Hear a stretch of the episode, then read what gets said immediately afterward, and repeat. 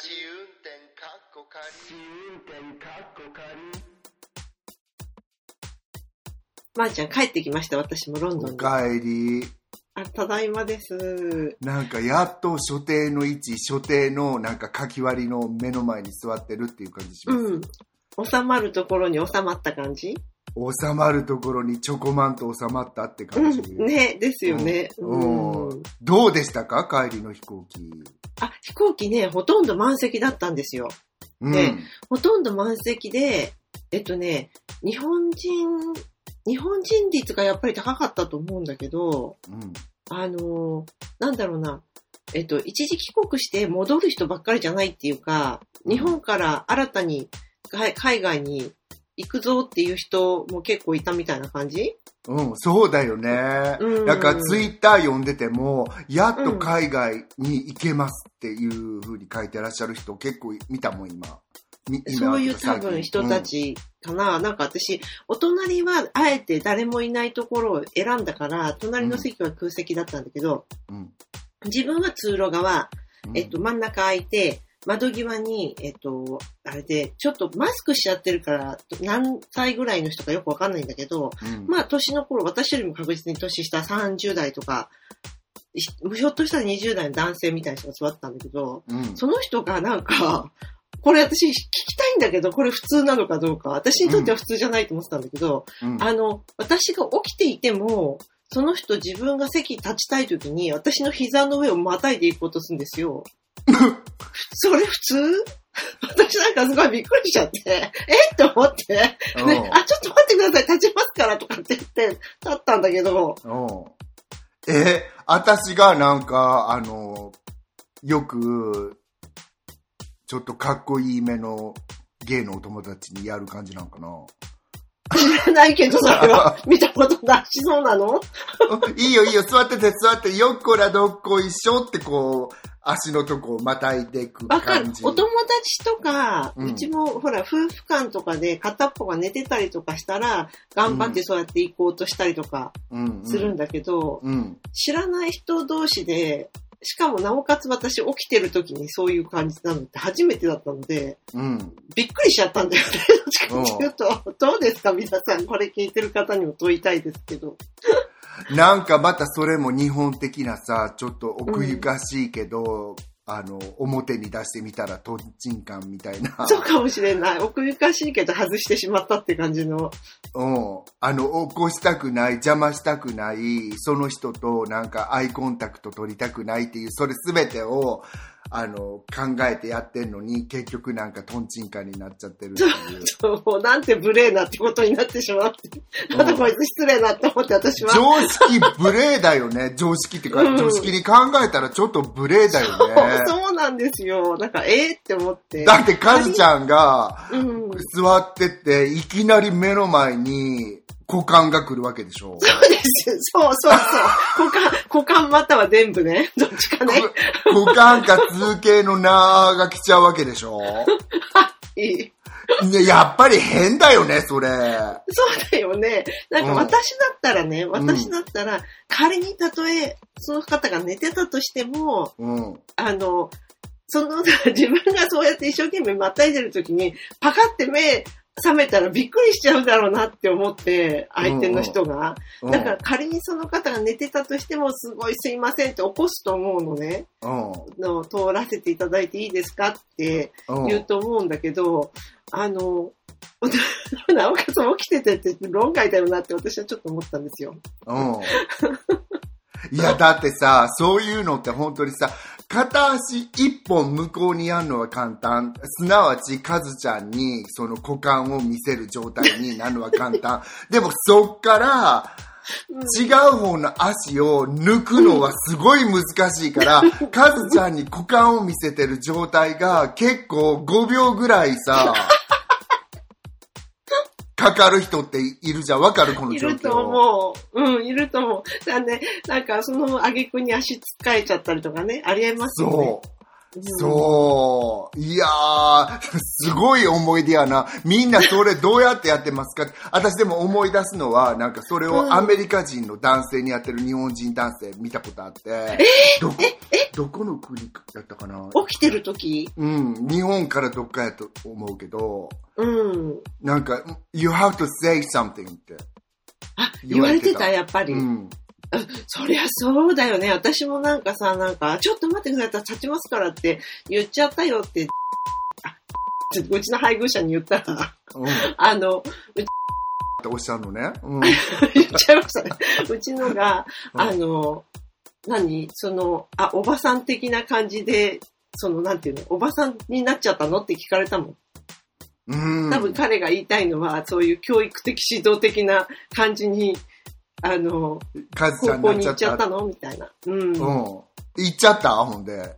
いや、ちょっと待ってくださいって言っちゃったら、まず。ちょっと待ってください、立ちますからって言って。あ、だよね。私もそうやって言うと思う。うん。うん。なんか、やっぱり私、今回もうん、なんか、すごい象徴的だったのは、うん目の前が日本人の人やったのね。うんで、やっぱりリクライニングをさ、私を見ずにうんガンって落としてくるわけ。嘘うん本当に、そう。私本当どうかなと思うけど、隣がアメリカ人だったわけ、私の。はいはいはい。一個置いて隣の人が。うん。で、その人は後ろの人になんか、Can I recline my seat? って聞いたから、あうんなんかそういう一言ってちょっと大事だよなとか思って、いや、アメリカ人はやる、日本人はやらないって言ってるわけじゃないからね、これね、みんな。。うんそれ、まーちゃんのさ、前の席の人って、うんその自分倒す前にチラって後ろの人見るとか、そういうこともせずになしもういきなりガーンって来たの、ここまで。それはなんかひどいよね。うん、でも、それ多いなって思う。本当？うんそう。なので、一声かけて、なんか声かけないで、そのコンタクトを取りたくないっていう気持ちはわかるのね。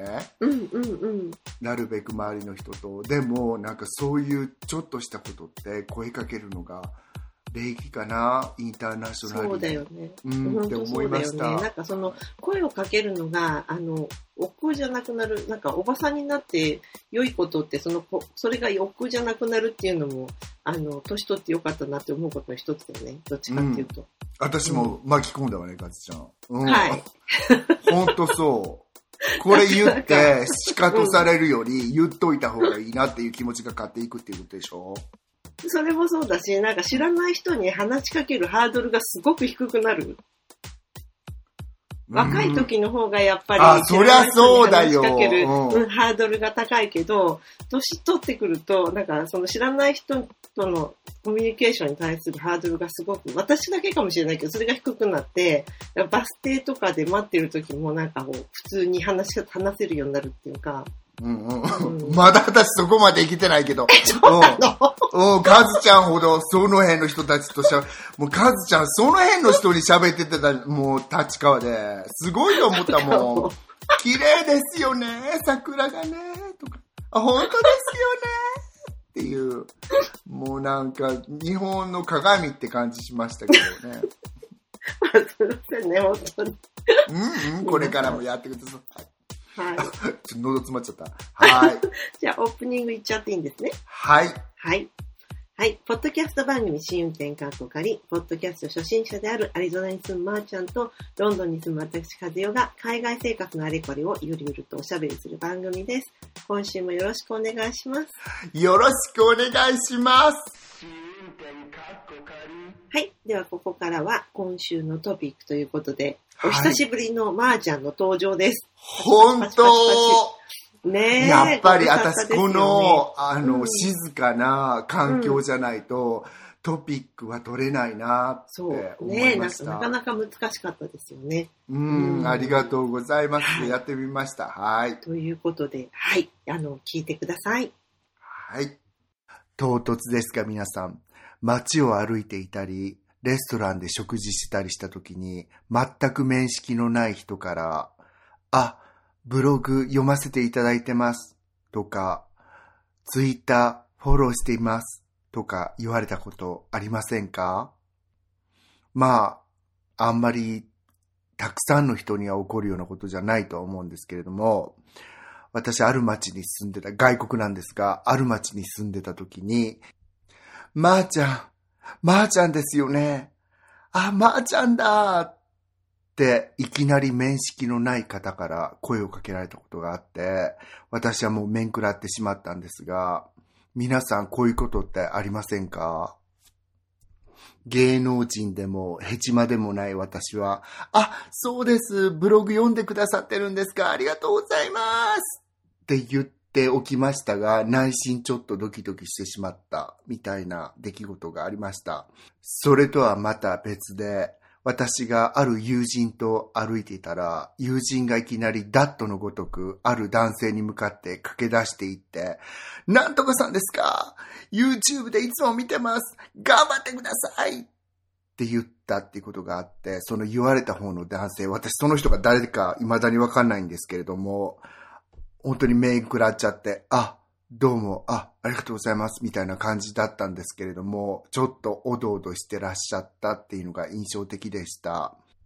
で、皆さん、このような関係、状態ですね、を何て言うかと申しますと、パラソーシャル関係、パラソーシャルリレーションシップって昨今では呼ぶみたいです。この関係性の特徴といえば、そのブログや YouTube でフォローしている人たちのことをあたかも知ってるかのごとく錯覚してしまうっていうことですね。実際にはその人たちが SNS で提示しているもの、その事柄しか知らないはずなのに、あたかもその人たちのことすべてを知っているみたいな感覚に陥ってしまうっていうことです。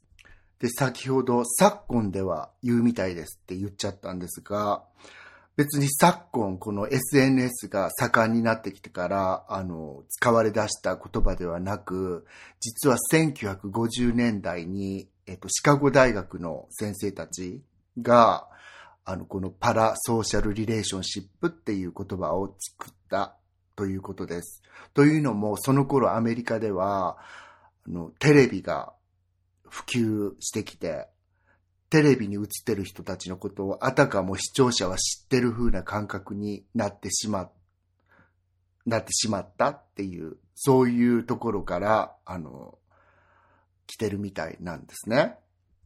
それで思い出すのは、ある昔、あの、有名なドラマで悪役をされてた女優さんが、街を歩けば石を投げられてたっていうエピソードを、あの、してたことがあって、私はこちら側の人間だったから、あまり、あの、まあ、そういうこともあるんだろうなぐらいに思ってたんですが、今、みんなが向こう側にいるような状態になってるわけじゃないですか、半分は。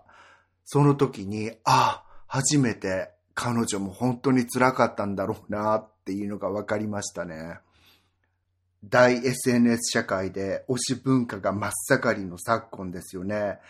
皆さんこのパラソーシャル関係と本当のソーシャル関係の間のギャップみたいなものをどうやって辻褄合わせてるのかなと思ってとっても興味があります。街でもし声かけられたら皆さんはどういうふうに対処しますか？ということで、えっ、と、今日のトピックは、パラソーシャルリレーションシップについてでした。ありがとうございます。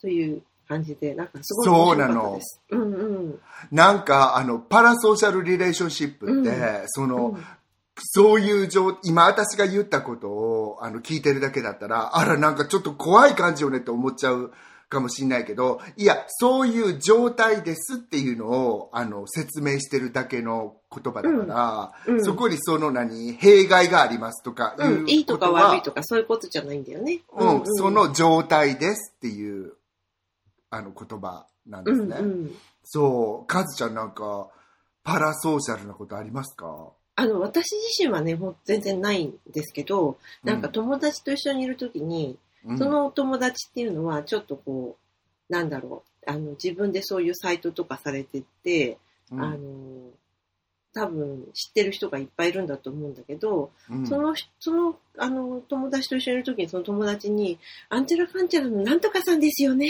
とかって、いつも読んでますって言ってきた人がいて、うん。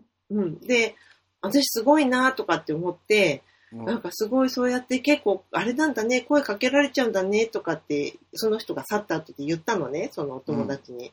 そしたら、うん、そうなのってすごい嬉しそうでしたから、そのこと、その彼女が。だかあ、ら、じゃあ慣れてらっしゃる感じ、ね、慣れてる、かつ、それをすごくポジティブに受け取っている。へえ、あれうんそれ、うんあの、ピロシキクラブのナターシャさん？え、誰ですかそれ？知りませんけど。あ、違う、ご。何有名な人？違う。今考え、そういう人いなかった？なんか。知らないあれ？違う？ごめんごめん。え、何それ？何それ？知りたいんですけど、後でググってみるわ。違う、間違えた。ほら、横文字弱いからさ、横文字名の人でしょっていうこと。日本人なのに。何？横文字名の例えなの今のやつ。そうなの。横文字にしてはなんか、ロシア文字じゃん、それ。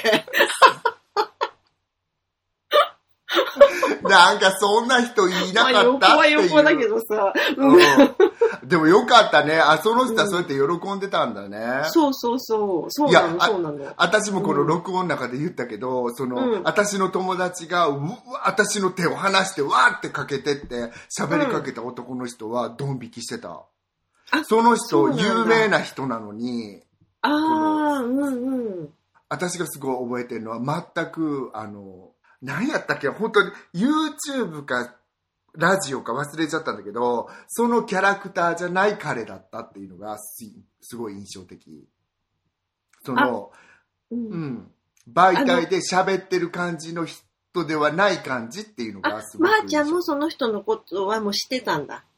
私は知らなくて、後でその人の、そこがちょっと覚えてないんだけど、なるほど YouTube か、うんポッドキャストを聞いたの。でもどっち？うん、そうそうそうそうそう。なのでこういうのって結構、あの、今ね、例えさ、なんか、あの、フォロワーさんが100人とか、150人とかでも、そこのさ、街でフォローしてたりしたらさ、分かっちゃう場合とかいっぱいあるじゃん。あるよね、きっと。うん。うんなでもそのまーちゃん声かけてきた人もすごいね。私自分の写真は載せてないじゃん。うん。なのに、うちのおっさんの写真載せてたじゃん。うんうんうんうん。おっさんを見て気づいたみたい。すごい、そうなんだ。へえ。いきなり、いきなり、まーちゃんって知らん人から声かけられるの怖いよね。うん。え、うんそれは、じゃあ、えっと、ツイッターかなんかで見てたの？ブログブログで見てたんだ。なるほど。そう。いや、嬉しかった。だってその後お友達になったから、彼女と。そうだよね。うん。うん私なんかかけて全然、それとは全然関係ないんですけど、うん結構街で、あの、声かけられる、なんか、あの、あーとかって、あの、エマデールに出てましたよねとかって言われて、全然人違いなんですけど、何それ、あの、ほら、エマデールってマーちゃん知ってる？ドラマ。私見たことないんだけど、うん多分似てた人が出てたんじゃない？それで、あの、エマデールに出てましたよね。え、違いますって言った時のあの、二人とものすごい気まずい感じ。Emmerdale？うん。結構イギリスの古いドラマなんだけど、うん。まあ、その当時はまだ、あの、放映されてて、そういう、いわゆる、なんていうの？シットコムっていうか、うん。あの、ソープドラマ、ソープオペラ。うん。うん日本人が出てたん？わかんない。私もそれ見てないから。俺さ、ほらほらって指さされて全然違う人種やったら笑っちゃうよね。それで笑っちゃうよね。しかも人とも似てなかったりとかしたら。でも日本人の人から声かけられたのね、それ。へえ。そう。それとかさ、なんうん、うんなんかあの、あーとかって言って、あ、ご無沙汰してますとかっていうふうに言われて、で、私わかんなかったから、その方のことを。でも、日本、日本人の方ね。で、うんで、あって思って、え？と思いながら、あ、どこかでおお目にかかりましたかね？とかってちょっとこう探っていったら、ほらほら、マキさんのパーティーで、みたいな。そのマキさんのパーティーなんて私行ったことないんですよ。マキさんも知らんねやろ、面知白いらん知らん。それで、で、で、なんかあれ、ね、あのほら、あの、どこそこで？とかって、ますますどんどん知らないわけ、私。で、あれ、うんで、最後に、あ、すいません、人違いだったかもって言われて。いや、あのさ、人違いされた時って、どうしてあんなに気まずいんだろう。向こうの方がさ、気まずくなって当たり前なのに、うんあたしらの方も気まずくなっちゃうじゃん。そうなの、ごめんね、知らなくてっていう感じになるよね。うん、だって私ね、自分の姪っ子、ギャリーサイドの、うんギャリーって言っちゃった私も、もう嫌だ、旦那の名前解禁で。なんか。の、あの、姪っ子のうんウェディングに行った時に、うん。あみんなお友達とか、イギリス人と結婚したから、うんうん。あの、イギリスからもいっぱい来て、アメリカからもいっぱい来て、うん。結婚式した時に、なんかみんなさ、私見てさ、え、ガンガムスタイルの人でしょ？って言ってきて。すいません。そこまでむせ込むほどのことがいる。ひどいか、それ、本気？真顔？うん、で、そう、漫画、え、ガンガムスタイルの？って言われてから、うん、はいって言ったら、もうそのまま、で、干したらもう、いいとこでガンガムスタイルかかって、よかったって思った。もうみんな私があの、サイさんだと思って帰ったと思う。みんな会えてよかったねっていう会えてよかった。ねって言って、ううん、つかみはよかったけど、なんかもう、うん。うん、い4号はオプソーなので、さよならって言って。だった、私は。ねえ。そういう、何これ、人間違いの話になっちゃってるじゃん。ね、なんかちょっと、ちょっとずれちゃってすいませんって感じですけど。うんいや、うんだから今、フォロワーさんとか、多い人たちとかって、うんあの、イギリスで有名なあの方とかさ、顔も出しちゃってんじゃんね。ん？だあの、ちょっとハーシュな発言で有名な。ああ、はいはいはい。うんうんもううん。街中とかですごい声かけられてんじゃないと思って。どうだろうね。でもわた、私たちの間で有名な人でも、その街には出た時にどこまで有名かっていうのもわかんないよね。本当にでもそれがさ、今回の日本で分かったことかなって思った。なんか、うんうん。うん。街に出ても知らない人なんかいっぱいいるんだよねっていうことでしょ、そ。そうの、このプールにいるからこそ知ってるんだって。そう、そうなの。うん。うんうん、本当そうかもしれないよね。ねうん。ってことで、なんかはい皆様からの体験談お待ちしております。ぜひ、ぜひぜひ。うん。はーい。人間違いも含めて 本当。ね。お待ちしてます。はい。じゃあ今週のトピックはここまでということで、ありがとうございました。ありがとうございました。はい。では、ここからは今週のテーマ、メインのテーマということで、今回は日本滞在を振り返る、アンド帰ってきてからどうっていう感じですかね。そうね。はい。ね。はいうん。まー、ちゃんはもう帰ってきて、2週、うん3週間ぐらい経つ ?3 週間。そうね。3週間経ちましたね。ね。うん。うん、私は帰ってきて、えー、4日ですかね。うんうん。帰りたてほやほや。そう、もう湯気出てますっていう感じで。え、まださ、なんか日本にいる感覚しないしない。全然。や本当なんか戻る、のは早い。うん。戻るの早いんだけど、やっぱりうんなんていうの、あの、初七日は、霊初七は、うん。うん。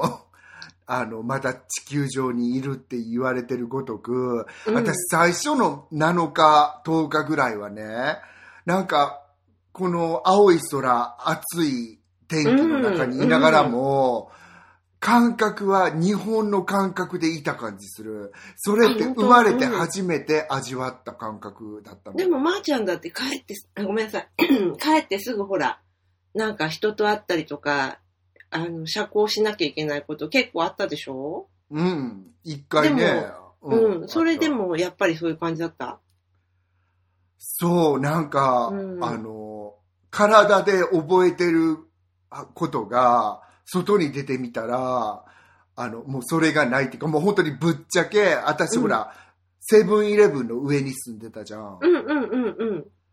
セブンイレブンないんだと思って愕然としちゃったりとか。え、それは、ないんだ。愕然の理由はあると思っていたものがないっていうだけのこと？それとも、その利便性がないってこと？あの、あそこに住んでた時に、あの、別にさ、私、セブンイレブンに恩恵を被ってたわけじゃないのね、セブンイレブンから。あ、でもそうなんだ。うん。あの、もうそんなに行かなかったっていうかさ、うんあの、姉についてたぐらいで、買ったもん、もうビールぐらいしか買ってないけど、うんうん、でもなんか、その、あの、あ、もうここにこれってないんだなって思った時に、えっていう、その感じって私、あんまり味わったことなかったの。で、うんうん、これが、半年近くいたものの弊害だと思ったわけ。おおそうなんだ。うんうん。うん。だってご飯とかも、出たらすぐ帰ってたりしたじゃん。うん。あとほら、作ってもらってたりして。うんうん。本当に最初の頃って、黙ってたら出てくるんかなと思って、黙ってても出てこないの。早く呼んでくれないかな、みたいな。そう。うんうんうんうん。そういうのにちょっと違和感があった。それが初めての、なんか、経験、体験っていうか、だった、うんうん私は。うんうん。そうかそうか。うんなんかコンビニに関して言うとさ、私もなんかこう、帰る直前に、こっちにロンドンに戻ってくる直前に、あの、知り合いの方に、あの、どうですか？とかってロンドンに帰って、日本でこれが恋しいとか、これがなくなっちゃうのとかって思うの、思うところありますか？みたいな感じのこと言われて、で、ああ、そういえば私、私ほら、まーちゃんと違ってほとんど一人で住んでたから、やっぱりコンビニって結構よく利用してたんですよ。なんか、こうんうんうん。コピー取るのも、公共料金払いに行くのも全部コンビニだったから、いや、なんか、あ、コンビニのない世界に帰るんだなって、だから、そのコンビニがないことがちょっと不便かな、最初は、とかっていうふうなことを言ったら、その、うん。その知人の人がね、その友達が、あの、えとかって、コンビニなしでむしろ生きていけるんですかって言われて、うん。なんか、なるほど、そういう感覚ってあるよねっていうのを思った。なんか、日本に住んでたら、ずっと住んでたら多分、すごいコンビニに依存するだろうなって、いろんな意味で、物を買うだけじゃなくて。うん、ほんとそうだよね。私だからさ、スウェーデンに住んでた時に、うんよく、あの、日本から住み始めるじゃん、人が。うんそうしたらみんな開口一番、コンビニがなくて、コンビニがなくてって言うんだよね。やっぱり。ね、うん。で、私さ、イギリスからスウェーデンにうん、いたじゃん。だから、コンビニってそんなに必要なものなしでもやっていけるよって、そこに重き全く置いてなかったのね、今言っちゃうと。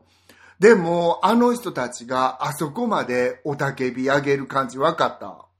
ね、わかるよね。だって何でもできるんだもん。なんかすべてが。本当になんか、あの、何もかも、生活に密着した何もかもがそこで、あの、うんワンストップで終わるってすごい場所だなって思って。入金も郵送もできるしね。そう、うん。ゴミ袋、市の指定のゴミ袋買うのもそこみたいな。そう、なんか、うんそこに行けば何かがある。なんかうん自分たちが自然に何もせずにいても、そこに落ち着けば何かあるっていう場所って、海外にそんなにないもんねって思う。ない。ああいう、ああいう場所は本当に日本的だなと思って、あの便利さは。うん。私もそう。だからなんか、あの、アパートとか探すのでも、コンビニから150メートルとか書いてあるのみんな見るんだろうなって。思ったよね。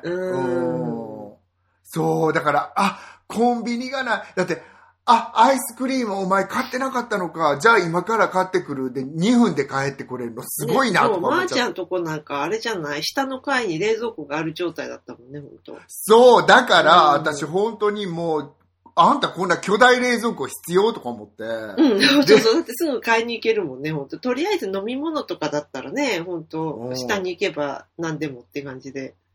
そう。んまあ、そういう感じで、なんか、あまりにも日本にいた時長すぎて、うん日本の状態に私はもう慣れきったっていうか、うんあ、ん何？あ、このまま本当に生活していこうと思ったらできるんだろうなっていうとこまで精神状態を持ってってたから、うん。こっちに帰ってきた時はやっぱり違和感みたいなのがあったよね、本当に。そういうなんか、ものがなかったりとか。うんうん。うん。でも今ちょっと抜け出してきたけど、カズちゃんどうですか？私はね、帰ったその日、本当に、あの、飛行機が到着したその日に、うん、ちょっと外に買い物に行ったんですよ、家から。うんあの、うんそれこそ牛乳とかそういうものだけ買うために、うちのと一緒に。その時はさすがに、えー、みんな本当にマスクしない。まずね、空港に着いたでしょヒースローの。うん空港に着いて、あの、降りて、飛行機降りて、その、なんていうの？あの、歩く歩道とかあるとこあるじゃないですか。なんか、あの、うんうんそその通路、いわゆる通路にピュって出たら、まずね、なんかヒジャーブで顔だけ出したお姉さんみたいな若い女性が、赤子をこう片手に担いで突進してきたのね。ほん で、う んまずそこで、うわ、ロンドンに帰ってきたって思ったんですよ。なんか、うわ、すごい、もし、もちろんマスクなし。それで、うん あ、すごいこの無法地帯へようこそって感じの、なんかあの、何でもありぶりうん。うんうん、みたいなのが、わあ、ロンドンだって思って、で、うち帰ってきて、で、外に出て買い物に行くのに、でもみんなもちろんマスクしてないし、うん。もうなんか、最ヒジャーブの人が突進してくるのって、すごい洗礼受けたって感じだよね。そう、すごくロンドンっぽいでしょ、それ。うん。と、いろんな人がいて、いろんな振る舞いをする人がいて、うん。うわって避けなきゃいけなかったみたいな。なんであんなに急いでたのかわかんないけど。うん。うんそうそうそそうう。ん。なんか、なんかその時だけかな。その時はなんか、本当にみんなマスクしてないし、みんな普通に、あの、近くに立って喋っちゃったりとか、結構飛沫飛ばし合ってるのね、ここではっていう感じの。うん。こっちもしてないんだけど、まだでもやっぱり5分の1、4分の1ぐらいしてらっしゃる、あの、人いるのね。お年寄りでいる人いるから、うん。外ではいないかよな。ね、もう。うん。お店の中でしてる人いそうだるから。よね。うんお店ではね、10人に1人してるかしてないかって感じだったの、私が見たところだと。あ、本当こっちはもうちょっとしてるかもしれない。特に今またさ、一応下がってきたじゃん。うん、そうなんだ。うんうん。うん、また増えてんのね、数が。そう、だから結構最近この2、3日してる人増えたなとは思そっかそっか。うんうんんう。え、カズちゃんでも今回はほらね、あの、うんアパートを、アパートうんうんうんマンションをそ畳で、うんそう。団地ね。そうそうそうなんですよ。だから本当に、あの、ツイッターと、あと、こうん。のポッドキャストでメッセージいただいたりとかいうのが、ものすごく本当にありがたくて、いろいろ情報も教えてもらったおかげでできたっていう感じで、うんうん。もう改めてありがとうございましたっていう感じなんですけど、うんおかげさまで。ね、うん、無事に。なんか皆さん意見ね、くださったりしてね、そう、うん。本当、うん、ありがあたりがたいわよね。うん。私が教えた運送屋さんもよかったでしょ、カズちゃん。すごく良かった。本当に、これもうちょっと、あの、またノートとかでどういうとこ使ったかをまとめてアップしようと思ってるんですけど。あら、すごい。うん、まー、ちゃんが教えてくれた PickGo Express、うんうんもうなんかその、来てくださった運転手さんも本当にいい方で、なんかもううん56キロの金庫をふわって持ち上げて、えー、かっこいいカズちょっと、ほろっとせえへんかった？いや、もうほろっとしたよ、本当に。うんうん。もうイギリスのさ、旦那さんどうでもいいってならへんかった？あ、そこまではなんなかったけど。本当？まあ、うん惜しいわ。だってほら、イイギリスの旦那様、それ、タダでやってくれるわけだから、まだいや、そこまで持ってくれないけどね。そんな思いも。56個持って、6キロ持ってくれるかな？もう、わかんない。やってもらったことないね、本当うん。でも、56その方、その方なんか先方でもちゃんうと、んその書店の場、家の中の書店の場所まで置いてくれたみたいで、特別に。本当にすごいいい人に当たった。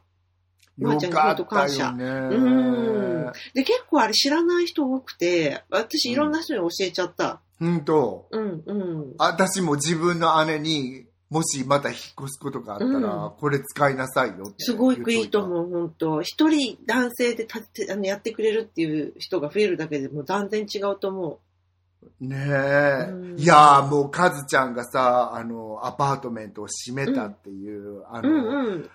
私もいずれ母のアパートを閉めるかもしれないから、うんうん。なんかね、見てて思ったけど、カズちゃんはさ、いかにもたやすくやってたけど、いや、実質大変だったろうなと思いながら見てたわ。うん。あ、うん、すごい、そんだからあの、大変なポイントは何個かありましたよ、やっぱり。あの、うん。ほ、ほとんどのものは割とスムーズだったけど、う。うんん、いくつか大変なポイントあったかも。その金庫ね、問題、金庫問題うんうんとタンス問題、そこだけがすごく大変だったかな。うん。やっぱりでかいものと重いものは大変ってことかしらね。うん。あとなんか、一般的にみんなに欲しがってもらえないもの？そういうのが結構。カズヨのへその緒とか。そうそう、へその緒が金庫から出てきてね、びっくりみたいな。これミイラじゃん、みたいな。と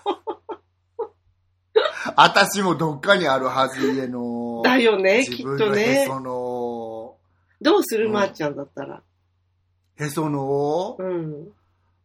かさばるもんじゃないから、ずっと持ってるかもしれない。そうだよね。なんかあうの、ん。どう、どういうふうに、まあ、いずれ処分するかもしれないけど、処分しようって思う、思える時まではまあ持ってていいかなって思って。うん。うんいや、私もさ、最近友達が新居を買って、そこに引っ越したんだけど、うん。なんか、ちっちゃいアパートから引っ越したから、ちっちゃいアパートの結構な豪邸に引っ越したのね。うんうん。アリゾナ？な、アリゾナ。うんうんうん。、で、物があんまりないわけ。だからスカスカなわけ。あ、素敵でももう、ねそれ。そう。で、んいきなり彼らはなんかもう、ここにこのチェストを買って、うんあそこでこのテーブルセット買ってとか言って、言ってんだけど、私は聞きながらさ、買わんでもええのにとか思いながら、うんうんまた引っ越すの大変やでって。うんうんうん。それが必要ならしょうがないけどね、なんか。うんそれなしで生きてるんだもんね。うん、そうな、そのモードでいたから、みんなさ、うんはぁみたいな目で、私見られちゃったけど、なんか、うんだ、8人掛けのダイニングセット買うのはいいけど、何回そのダイニングセットで8人が来て食べることあると思う？とか聞いちゃって、本当に私可愛くなかった。ごめん。いや、聞いたのね、それ。うん水を差したのね、いわゆる。じゃ水差しちゃったの。ごめんね。もう本当若いカップルなんだよ。そうなんだ。うんその夢を破るような、打ち砕くようなこと言っちゃったの。さて、あなたたちは、何回8人を呼んでここでディナーをしますか？とか言っちゃって。いや、嫌なやつ、私。なんて言われた？毎日するぜ、みたいな。実は8人家族なんですとか、そんなんじゃなくて。二人家族だよ。うんうん、ダイニングテーブルは絶対必要。どうぞどうぞ買ってくださいなんだけど、うんその彼らの家にいた時に、あの、アイランドも大きいわけ。あ、そうなんだ。うん。えーこんなアイランド、ここにもうさ、10人座れるじゃんと思ったわけうん、私そうアイランよね。うん。ドに。で、それも買うのって思っちゃったわけ。でも私が友、達いっぱいなの？うん、ここにそこも引っ越してきたばっか結構なクエスチョンよ。そうなの。友達100人できるかなの世界じゃないですか。本当に。でも、あ、こうやって若い夢がある人にうんあんなこと言っちゃダメだなって思った、私。どう。ぞ買ってって。うん。友達いっぱい作って、横とパーティーして、うん、楽しいそ人生を全うしてください。う。いや、でも本当にさ、またさ、この友達どう作る、今ね、なんか TL で、うん、ツイッターの、うん。どうやったら友達ができるかっていうツイート2、3個見たんだよね、私。おお、そうなんだ。今そうそう、違いう時期なの？う方。が。うん。うん、あ、パンデミック終わったんだなって思って。ああ、そっかそっか、そういうことか。うん。そうそうそう。で、あ、本当に、私、その、日本の反省といえば、うん。ほら、私、こんなに長くいたことなかったのに、うん。な長くいたことなかったから、友達にあんまり今まで会わへんかったの。うんうんそのうん。わかる昔の、うん、でも今回、いつも会ってる人と違う。人たちに会ったんだよね。うんなんか古いお友達っていうか、はいはい問題、うん、時とか、うん。なんか、それでその TL のどういうふうに友達作るんだろうっていうのを見て、私が会った子たちを友達って。してるんであれば、もう友達って私の年代で作るの難しいだろうなって本当に思っちゃったの。なんかこれを、うん、これを友達っていうふうにデうんィファインしてるんだ。私はそう思ってたから、うんうん。で、今からは、友達っていう意味合いを違う風に変えなきゃいけないのかなってお思ってたの。思ってるの、最近。違う意味合いってどういう感じ？例えば、うんなんか、昔で言ったら、うんなんかもう、本当にたわいもない話、ちょっと失礼なこと言っても。なんか何言ったのあんたアホちゃうのぐらいに、その距離感である人を私は友達って思ってたけど。こうやって大人になったら、その昨日のさ、その若夫婦で、うんうんうん。彼らもそうだけど、なんか、いつも呼んでくれるわけ、私を。うんうんうんうん。なんでこんなおっさん呼んで楽しいんか知らんけど。まあ楽しいんじゃない？そう。そう。なんか、もうこれって、あ、はっきり言って、その何やってんのっていう関係ではないわけ。なあなあな関係ではないわけ。はいはい。その age difference もあるからさ。うんでももうこれって友達なんだなって思ったの。うんうんうん。そうあ、。じゃあ、そうか。まー、ちゃんの言ってるこれからの友達、そういう友達っていうのは、うんなんか、ある一定の節度をわきまえた友達ってことね。そうね、うんあの、節度をわきまえて、ある程度なんかを私にくれれば、物とか金とかじゃないで。うんうん。わかる。情報なり、刺激なりってことでしょ。そう、んうん、そうなの。だから彼らで言ってみたら、すごくなんかアウトドアの人たちで、私アウトドア全く興味なかったのに、う彼らにこうやっていつも話聞いてたらやってみようかなとか、うんうんうん。そういうなんか刺激を与えてくれたりするから、そう。なんか、あ、こういうのも今まではなんかちょっと距離を置いた関係っていうだけの人やったのうんうんに、これも友達なんだなってしといた方がいいのかなって思ったり、なんそうか、か、うん。日本でなんか母とかと家族とかといたじゃん、私ずっと。うんで、6ヶ月もいたら、私が知ってる母とかと違うっていうのが分かったっていうか、はい。うんうんうんなんか、母とか家族って自分のさ、人間性で一番さ、なんていうの、コンクリートな関係性やったと私は思ってたわけ。うん。うんうんうん。のに、それは私だけが勝手に思ってたらしく、うん。もちろんなんか根底は揺るがないんだよ。うんうん。でも、私がこう、精神的に、あの、安心してた部分っていうのは、私の想像でしか、もしかしたらなかったのかなっていう。部分とかも、ちょっと見えちゃったっていうか、長くいたからだと思うけど、うんうんうんうん。うん、なんか、あってことは私、こう、友達とかの関係性とかも全て見直しって思っちゃったの。そうか、なるほど、ね。なんか友達も、そんな、なんていうの、ベターっといるのが友達ではなうく、んうん。うん、っていうかなんか、こうやって言ってるとさ、あ、寂しいですね、人生って思われちゃうかもしれないけど、そうかな。で なんもかある意味すごい。うん。うんなんかそういうのない？カズちゃん。あ、私はもう結構前からそのモードですよ。う、うん。なんか、うん。あんまり私、節度をわきまえない友達っていない。まず、スタート地点から言って。あんなポーズ撮ってる友達とかも、節、あれせ、あんな東京ミートタウンであんなポーズ撮って写真、あれ節度、あれあんのあの人節度、あの人。あるある？ある、お互いに。あ、あの？いや、私にはあったけど、いきなりあんなポーズされても私は。いや、言い切ったからカズちゃん言わしてもらいますけど、と思っちゃったけど。確かにそうだね。そう、ちょっと特別だね。その、うん、その辺は。うん。うん。だけど、そまあなのねそういう、そう、すごく数が少ない、逆に。その、その距離感の人は本当に、この世の中に一人か二人ぐらいしかいないっていうぐらい。うん、でも、いるのラッキーだよね。まあそうですよね。本当そうだと思う。であの、親とか本当、家族に関してはもう、もう相当前から、あの、私にとっては、なんだろう、一番心を許す存在ではないと思う。もう相当前から。やっぱりそれは、あの、離れて時間がやっぱり長くなったら、あの、言ってないことがどんどん増えるし、あとその、えっと、親に関してはその、彼女のアビリティとか、そういうのがもね、その、どこまで理解できて、どこまで理解できないかとか、あの、どこまで、その、なんだろうな。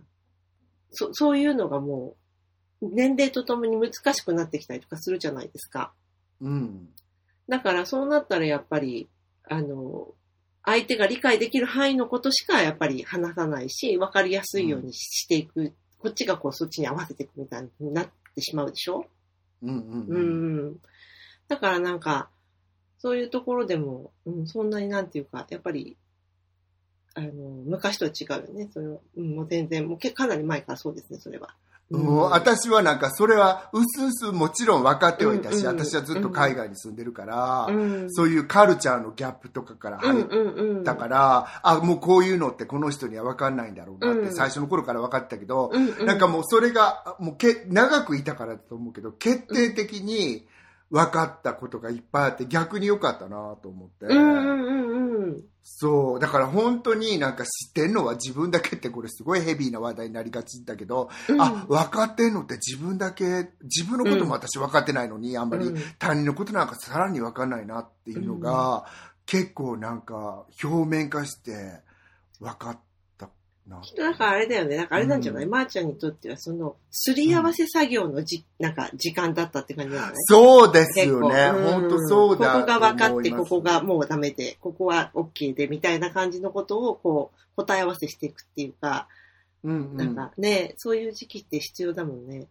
うん。うんそれをやったっていう感じで。だからなんかうん昨日もさ、なんか友達と出かけてさ、なんか、うんあの、スストレートのカップル、結婚してるカップルなんだけど、なんかさ、あ、あ、うちの旦那はね、そういうのってね、もう一人でいる時もね、ずっとテレビ見ててね、あ、ううちの旦那ってそういうことどうのこうのでね、って、すごい旦那さんをと飛び越えて、彼女が、彼女の旦那のことをすごい説明してきて、私はもうなんか話半分、あ、二人一緒にいる時にってことなんだもんね。そう。で、旦那がニコニコしてるわけ。で、うんなんか、うんでもその二人いてんのに、目の前に、それはあんたが勝手に想像してることでしょって言っち本当のこと言いなさいよって、なんかそう、旦那さんニコニコしてるけど、なんか、それはあんたが思いたいだけの旦那でしょって。もう、私もいっぱい入ってるからさ、なんか言っちゃったけどさ。あそうなんだ旦那さん。そんなあんたが旅行行ってる間、彼なんかもううちで、イエーイってなってるかもしれへんやんとか言って。そうだよね、本当うん。そう、なんかそういうのが、あの、よく分かった感じ。うーん。象徴的な旅だったなと思いました。ねなんかやっぱりそのぐらいの時間があるとそういうこともね、あの、うん改めて考えられるっていうか。そうね。私、この間、カズちゃんにさ、あの、言ったけど、うん。このトランジションがすごいきつかったのね。時間がきつかったっていうんじゃなくて、うんうんその、セブンイレブンないっていうのが分かって、ぼーっとしちゃったっていうのを、それも含めて、この、あの、なんていうの、ぼーっとしちゃう期間が2週間ぐらい、時差ボケ治るって大体それぐらいじゃん、うんうん。あったから、私は半分日本で半分アメリカでみたいな生活できないなと思った。あ、その都度そうなっちゃうかもって感じ？そうで、こうんそう、その都度この、あの、移行期間がきついなって思ったから、精神的なよ。時間だけじゃなくて、なんかもう、あの、どっかをベースにして旅行っていう形で行こうって思ったかな。うーん。できればそうですよね、本当う。うんーん。ただまあ、まー、ちゃんの場合まだね、お母様もね、いらっしゃるから、あの、自分がそうしようって思っても、なかなかそうできるかどうかまだわかんないよね、なんかね。ほんとそうなんです。うんね、でも皆さん、あの、ちょっといいですか？ここで。はいあの、私今回、日本の反省、うん、一番素晴らしかったのは、ここでも言いますけれども、カズヨチャマーヌがくださったアレクサなんです。よかった。あれが。もう私、アレクサ、エコーって名付けてるんだけど、うんエコーショーね、見えるアレクうんサね。うんうん。そう、あれを母に取り付けてきて、いわゆるもうなんか、私と母なんか、もう、話なんか合わないからもう、うんうん。もう、ばあさんすぎて。ボケてはいないんだけど。ばあさんすぎてって。うん、まあ、両方ばあさんすぎるんだけど、まあ、ばあさんすぎてできないんだけど、その、私は母が生存してればいいわけ。うんうんうん。幸せに。で、その、母を呼びかけっていう機能がついてて、うん。呼びかけると母の部屋を映してくれて、うんうんうん。母が動いてんのがわかるっていうね、うん。それを取り付けてきたことが本当に一番のなんかやってよかったことだなって思って、そしたら一昨日かなんかの新聞に、うん。川崎麻世さんが。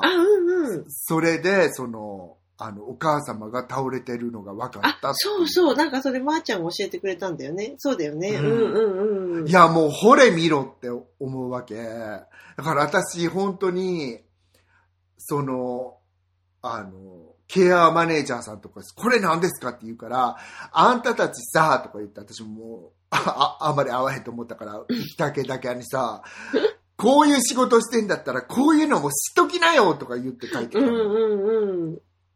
本当そうだよね。なんかあの、うんあれ本当になんかいいですよね。私もやっぱり、あの、うちの母が生前はすごい使ってたから、あの、ありがたかったなって思って。便利よね。そううんで、、私はそれを同じ状況にいるうん。台湾人のお友達に勧めたら、うん。うちの母は絶対やんないと思うっていうわけ。もううん絶対そんなの持って帰ってって言うからやんないって言うんだけど、うちの母もそう思ってたの。うん。でしょ私はそうだよね。うん。びっくりしてたもんね。逆に気に入ってくれたことを。そう。ありがたいね。本当にありがたいね。ポストキャットの方ありがたいね。ポ ポストキャット一緒にされてる方ありがあ、またい。ー、ちゃんのお母さんのが毒マムシサンダユさんよりもちゃんと覚えてるかも。毒マムシさんです毒マ覚えてない？ムシサンダユさもっとポポッドキャストのことなんとか5とかって全然違うやり方したよ。最高マムマム。そうそう、マムちゃん。うん。で、なんかでもね、マムちゃんとかの年はう、ん。全然ヤングだよ。うち母80が同い代。年なのよ。あ、の本当、うん。そうそうそうマムマムと？マムマムと、マムちゃんと。うん。マムシさんはだから本当にお元気だよね。うん。ねえ。っていう感じでさ、なんか、カズちゃん、なんかありますかね？あの、日本の反省って。なんかすごくいろいろあるような気もするんだけど、なんか、うん。おいおいね。おいおいまこれからた思い出すたびにっていう感じでいいかな。はいうんうん。やりましょう。はい。ねですね。はい。はいじ。ゃあ今回のメインのテーマ、ここまでということで。はい。はい。ごめん。はいって言う、言うやぐねちゃった。ごめん。ははいい。。ポチッとしますかね。はい。はい、ポチ。では、ここからは天気予報ということで、今回は2022年5月13日から2022年5月19日までのお天気です。はい。はい。すごいなんかも、温度計マーク。う、もうなんかね、灼熱ですね、ここは本当に。ね温度計うんマーク4つ出てますけど、今週。そう、皆さん、晴れとか雲のマークじゃなくて、うん。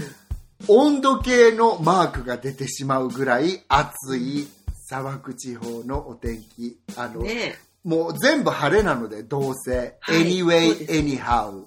で、あのあの、降水、降水は 0%? すべて0%なので、あの、最高気温だけ言いますね。はい。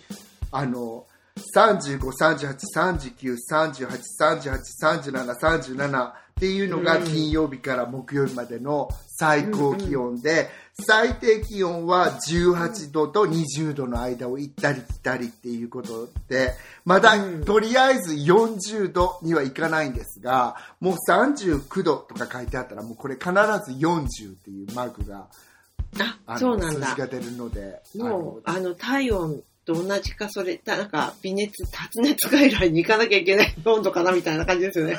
本当そうなの。なんかその先ほど私が言ったあの家を買った若夫婦なんだけど、うん。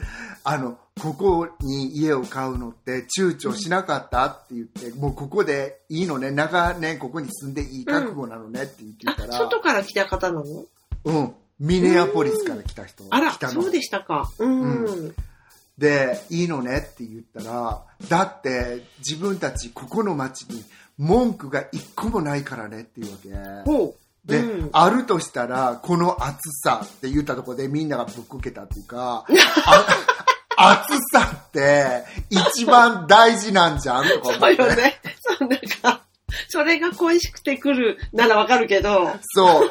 一番嫌なのは、この暑さって言うから、暑さが一番嫌だったら、ダメじゃんみたいな。ダメじゃんっていう会話を。なるほど。うんやっぱり、うんダイニングテーブル買わない方がいいかもしれないね、それはね、本当今の段階でね。。言っといて、うんかずちゃん。なんか家はい、ちょっとメールしとくわ、だって。はい。ねはい。一方、ロンドン行っちゃっていいですか？うわーお、住みやすいロンドンすごい街。過ごしやすいんですよ、今。うんうん、なんか、あったか、今日とかも本当はポカポカしてあったかくて昼間は晴れてたし、だから、なんか、えっと、最高気温だけで言うと、19度、21度、21度、24度、24度、25、25って感じで、本当過ごしやすい。で、雨マークがなしっていうのがすごい。ね、す最低気ご温ね、すごいでしょ、うん最低気温も10度から15度の間なんであら、気持ちいい。そうなの。もうだからなんか、急いでキュウリとか、あの、かぼちゃとかの種まかなきゃって感じです、なんか。ねえ。うん。なんかあの SNS とかでもロンドンにあの行った人何人か言ってたけど、この感じだったらみんな楽しんでるねって感じね。ねえ、ほんうんと。ちょっと前まで結構ね、寒かったみたいだから、皆さんがいらした時どんな感じだったかわかんないんですけどね。うん。今は本当に最高です。うわあ私たちもアリゾナ、ロンドンの天気に戻ったカズちゃんって、ま、あ前から戻ってたか。前から戻ってこれしか言ってなかったね。そう、でも実感が伴ってきたっていう感じで。本当だよね。やっぱりこういう風にあるべきだわ。うん、私、ね本当にあんまりにも、あの、ポッドキャストにはまりすぎちゃって、ロンドンに引っ越そうかなぐらいの勢いでいたんだけど、あ、これでもいいかな。大丈夫かな？あね、そうそう。はい。はい。じゃあこのままエンディングいっちゃいますね。はい。いきます。はい。はい。ポッドキャスト番組、試運転カッコ仮第60回はいかがでしたでしょうか？気に入っていただけたら、お使いのポッドキャストアプリからフォロー、サブスクライブをぜひお願いいたします。番組では皆様からのメッセージをお待ちしております。紹介欄にあります番組のツイッターアカウント、試運転 K までお寄せください。いただいたメッセージは番組内でご紹介させていただくことがありますので、ツイッターアカウント名を伏せたい方は、匿名希望やペンネームなどを添えてください。ダイレクトメッセージも大歓迎です。また、ごめんなさい。匿名でメッセージが送れるマシュマロでもお寄せいただけますので、よろしかったら詳細をツイッターにてご覧ください。ラジオトーク版も水曜日に配信中です。こちらも合わせてよろしくお願いいたします。ということで、うんえーっと、次回のテーマなんはですけど、はい。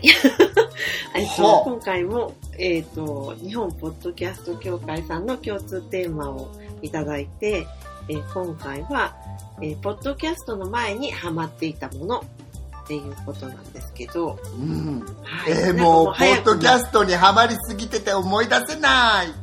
って言いながら、まー、ちゃんは、今別に、ポッドキャストにだってハマってねえしってさっきも言ってたんですけど、あの、実はそうなんです。うん、ハマってるはハマってんのね。でも、やってる時はハマってるわよ。はい。うん。なんかこう、ポッドキャストをす始める以前から趣味としてどんなことしてたよって、今回も今も継続中だよっていうものが多いと思うんですけど、我々の場合。うんうん、そんなことについてお話ししていけたらと思ってますので、よかったらぜひ来週も聞いてください。はい。はい。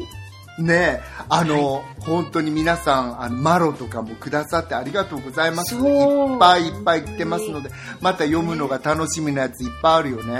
あるある、本当に楽しみです。だから、なんかね、月に1回ですけど、お便り会、うん、うんあの、その時にいろいろご紹介できたらと思ってるので、はい。はいよろし。くお願いします、今後とも。それでは、今週も最後まで聞いてくださってありがとうございました。また来週お会いいたしましょう。ごきげんよう。さよなら久しぶり。ねえ。うんあ、ホームって感じする。ははい。ーい。こっち？